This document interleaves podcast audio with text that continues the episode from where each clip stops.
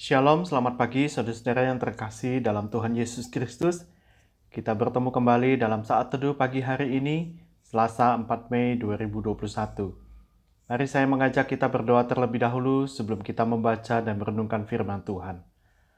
Bapa di dalam surga, kami sungguh bersyukur Engkau telah memimpin dan menyertai kami di dalam istirahat sepanjang malam sampai dengan pagi ini. Dan Engkau telah membangunkan kami, memberikan kesegaran, kekuatan, dan bahkan kehidupan yang baru buat kami. Namun sebelum kami memulai segala aktivitas kami, biarlah kami boleh duduk berdiam diri, membaca dan merenungkan firman Tuhan. Biarlah Tuhan yang memberkati perenungan firman Tuhan pada pagi hari ini. Engkau yang memberikan hikmat bijaksana, pengertian kepada kami, untuk kami boleh melakukan firman-Mu, mengaplikasikan firman Tuhan di dalam kehidupan kami hari lepas hari. Terima kasih ya Tuhan. Demi nama Tuhan Yesus, kami berdoa. Amin. Saudara sekalian, hari ini kita akan merenungkan firman Tuhan yang terambil dari kitab Hosea pasal 6, ayatnya yang ke-7 sampai pasal 7 ayat yang ke-16. Kitab Hosea pasal 6 ayat 7 sampai pasal 7 ayat 16. Mari kita membaca bagian ini bersama-sama. Kita mulai dari ayat yang ketujuh. Tetapi mereka itu telah melangkahi perjanjian di Adam. Di sana mereka telah berkhianat terhadap aku. Gilead adalah kota para penjahat, penuh dengan jejak darah. Seperti gerombolan menghadang, demikianlah persekutuan para imam. Mereka membunuh di jalan ke Sikhem. Sungguh, mereka telah melakukan perbuatan mesum. Di antara kaum Israel telah kulihat hal-hal yang mengerikan. Di sana ada Efraim bersundal dan Israel telah menajiskan diri. Juga bagimu, hai Yehuda, telah ditentukan penuaian apabila aku memulihkan keadaan umatku. Pasal yang ketujuh ayat yang pertama, apabila aku menyembuhkan Israel, maka tersingkaplah kesalahan Efraim dan kejahatan-kejahatan Samaria. Sebab mereka melakukan penipuan, pencuri, mendobrak masuk, gerombolan merampas di luar, dan tidak terpikir mereka bahwa aku mengingat segala kejahatan mereka. Sekarang pun perbuatan-perbuatan mereka mengepung mereka. Semuanya ada di hadapan wajahku. Mereka menyukakan raja dengan kejahatan mereka, dan para pemuka dengan kebohongan mereka sekaliannya mereka orang-orang berzina, bagaikan dapur perapian yang menyala terus. Ketika tukang bakar roti berhenti membesarkan apinya, sementara ia meremas adonan sampai menjadi muai oleh ragi. Pada pesta raja kita, mereka membuat sakit para pemuka dengan anggur yang menghangatkan. Ia bersekutu dengan para pencemooh. Batin mereka seperti dapur perapian. Hati mereka menyala-nyala. Semalam-malaman murka mereka surut. Pada waktu pagi, menyala kembali seperti api yang menjilat. Mereka semua sudah panas seperti dapur perapian dan memakan habis para hakim mereka. Semua raja mereka sudah tewas. Tidak ada seorang di antara mereka yang berseru kepadaku. Efraim mencampur dirinya di antara bangsa-bangsa. Efraim telah menjadi roti bundar yang tidak dibalik. Orang-orang di luar memakan habis kekuatannya tetapi ia sendiri tidak mengetahuinya. Juga ia sudah banyak beruban, tetapi ia sendiri tidak mengetahuinya. Kecongkakan Israel menjadi saksi terhadap dirinya, namun mereka tidak berbalik kepada Tuhan, Allah mereka, dan tidak mencari Dia. Kendati semuanya ini, Efraim telah menjadi merpati tolol, tidak berakal, dengan memanggil kepada Mesir dengan pergi kepada Asyur. Apabila mereka pergi, aku akan membentangkan jaringku ke atas mereka. Aku akan menurunkan mereka seperti burung-burung di udara. Aku akan menghajar mereka karena kejahatan-kejahatan mereka. Celakalah mereka, sebab mereka melarikan diri daripadaku. Binasalah mereka, sebab mereka memberontak terhadap aku. Aku ini menebus mereka tetapi mereka berdusta terhadap aku. Seruan mereka kepadaku tidak keluar dari hatinya, tetapi mereka meratap di pembaringan mereka. Mereka menoreh-noreh diri karena gandum dan anggur, dan mereka memberontak terhadap aku. Sekalipun aku telah melatih dan menguatkan lengan-lengan mereka, namun mereka merancangkan kejahatan terhadap aku. Mereka berbalik kepada Baal, mereka adalah seperti busur tipu. Pemuka-pemuka mereka akan tewas oleh pedang, karena ucapan mereka yang kasar. Inilah yang akan menjadi olok-olok kepada mereka. Sedemikian jauh pembacaan firman Tuhan. Berbahagialah yang membaca, merenungkan, serta melakukan firman itu di dalam kehidupan kita hari lepas hari. Saudara-saudara sekalian, setiap orang pasti pernah mengalami kekecewaan atau sakit hati. Misalnya, kecewa pada diri sendiri. Kecewa pada diri sendiri bisa misalnya membuang waktu yang terlalu banyak, akhirnya kecewa karena telah menyanyiakan banyak waktu yang terbuang dengan sia-sia. Bahkan mungkin juga kecewa kepada diri sendiri karena telah meremehkan hal-hal yang kecil, merasa kurang maksimal, sehingga hasil yang seharusnya dia bisa dapat, tetapi karena merasa minder, akhirnya harapan tersebut apa yang ingin didapatkan tidak sesuai dengan harapan. Atau juga kecewa kepada diri sendiri karena tidak terlalu berani mengambil keputusan tertentu, sehingga kesempatan yang ada yang harusnya bisa ia dapat akhirnya hilang, dan sebagainya. Dan kita juga bisa kecewa bukan hanya pada diri sendiri, tapi juga kecewa kepada orang lain. Misalnya kita dikhianati oleh pasangan kita, oleh sahabat-sahabat kita, oleh anggota keluarga kita, dan sebagainya. Atau kita sudah membantu orang lain, kita telah membantu sahabat-sahabat kita, tetapi mereka malah memfitnahkan hal-hal yang jahat kepada diri kita maka tentu kita akan merasa sakit hati, kita kecewa kepada mereka. Atau misalnya kita kecewa kepada orang lain karena mereka tidak menepati apa yang telah mereka janjikan dan sebagainya. Kita juga bisa kecewa. Kecewa kepada siapa? Selain diri sendiri, kepada orang lain, juga bisa kepada Allah. Misalnya, kita merasa Tuhan tidak mendengar setiap doa permohonan kita. Dan kita juga kecewa kepada Tuhan karena kita mengalami penderitaan di dalam hidup dan kita menganggap bahwa Allah tidak berlaku adil atas hidup kita. Padahal kita sudah rajin beribadah, kita sudah rajin membaca Alkitab, kita rajin berdoa, kita rajin pelayanan dan lain sebagainya. Tetapi hidup kita terus-menerus mengalami kesusahan, penderitaan dan sebagainya. Dan pada akhirnya kita kecewa kepada Allah. Saudara-saudara sekalian, Perasaan kecewa adalah hal yang sangat wajar dari natur kita sebagai manusia.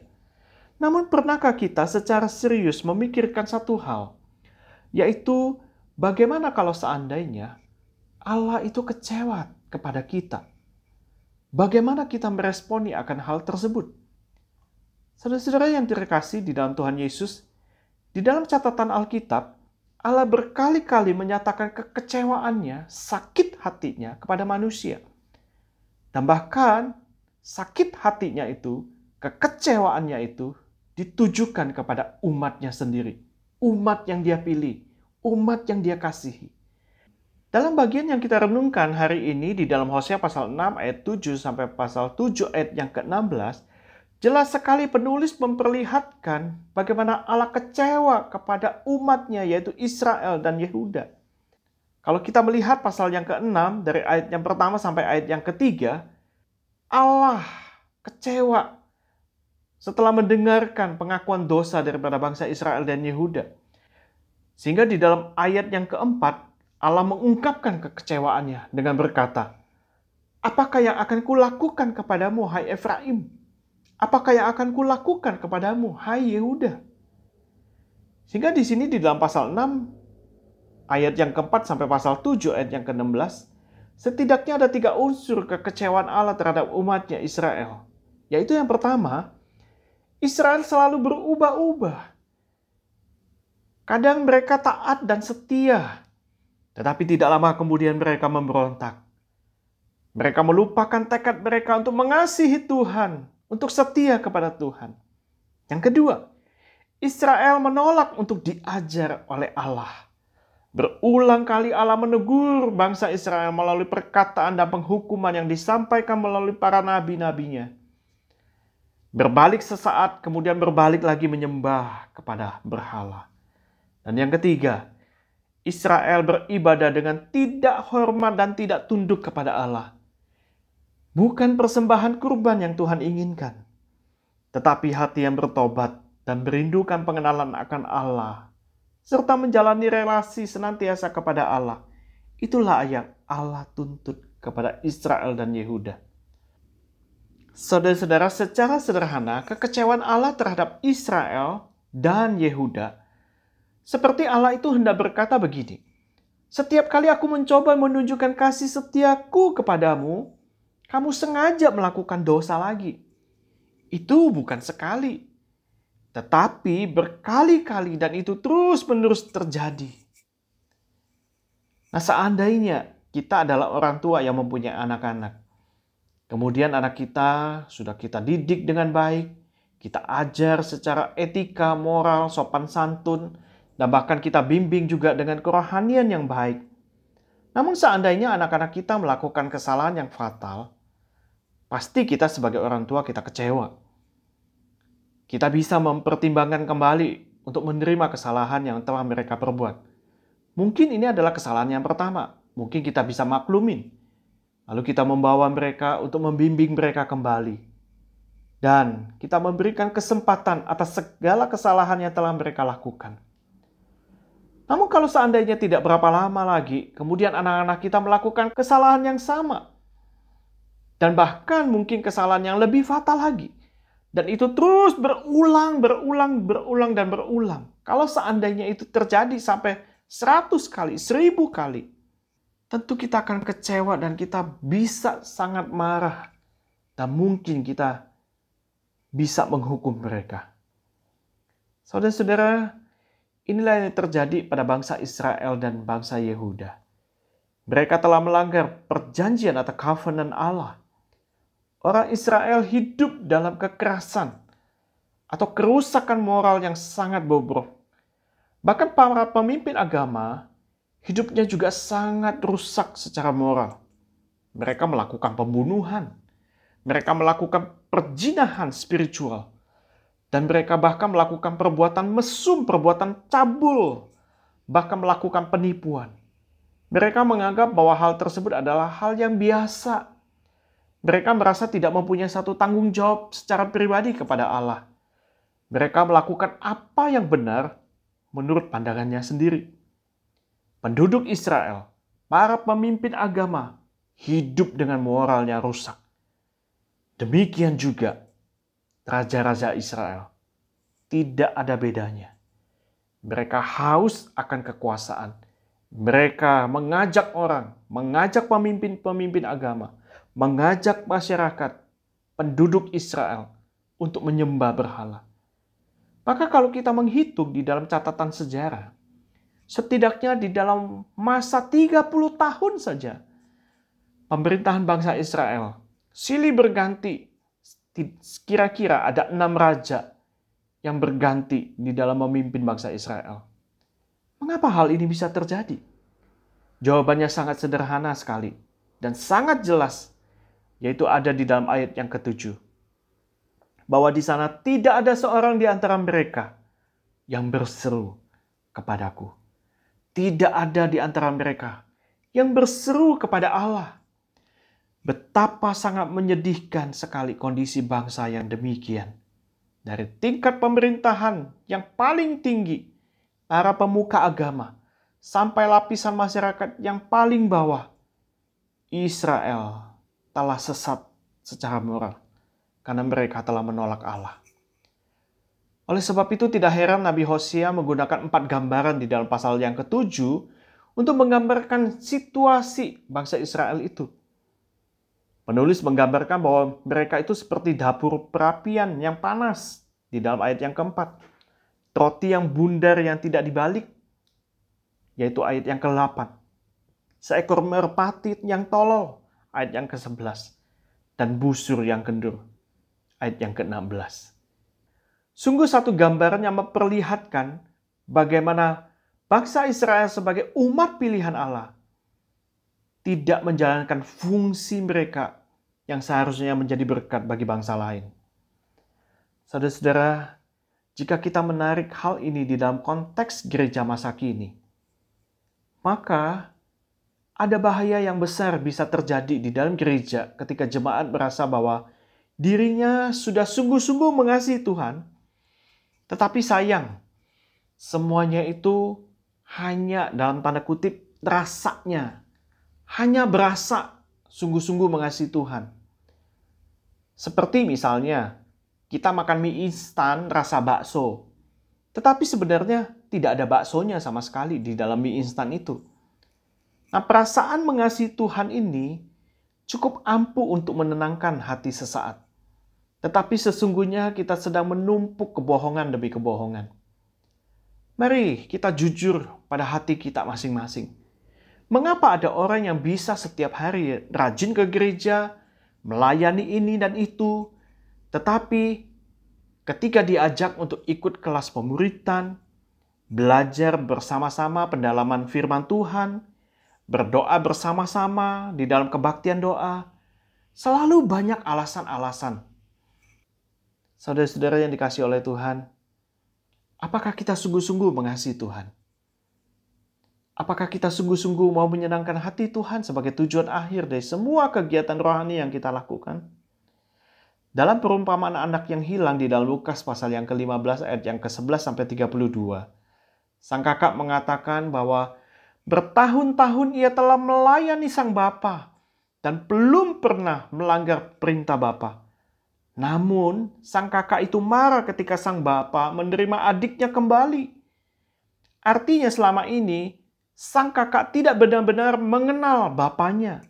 Sang kakak tidak sungguh-sungguh mengasihi bapaknya. Dia tidak tahu apa yang membuat bapaknya bahagia. Kebahagiaan bapaknya tidak pernah menjadi tujuan akhir dari seluruh tindakan yang dia lakukan. Mari kita menyadari bahwa kita mungkin adalah penjina-penjina rohani. Kita telah melacurkan diri kita kepada kesenangan-kesenangan pribadi, kepada dosa-dosa favorit kita.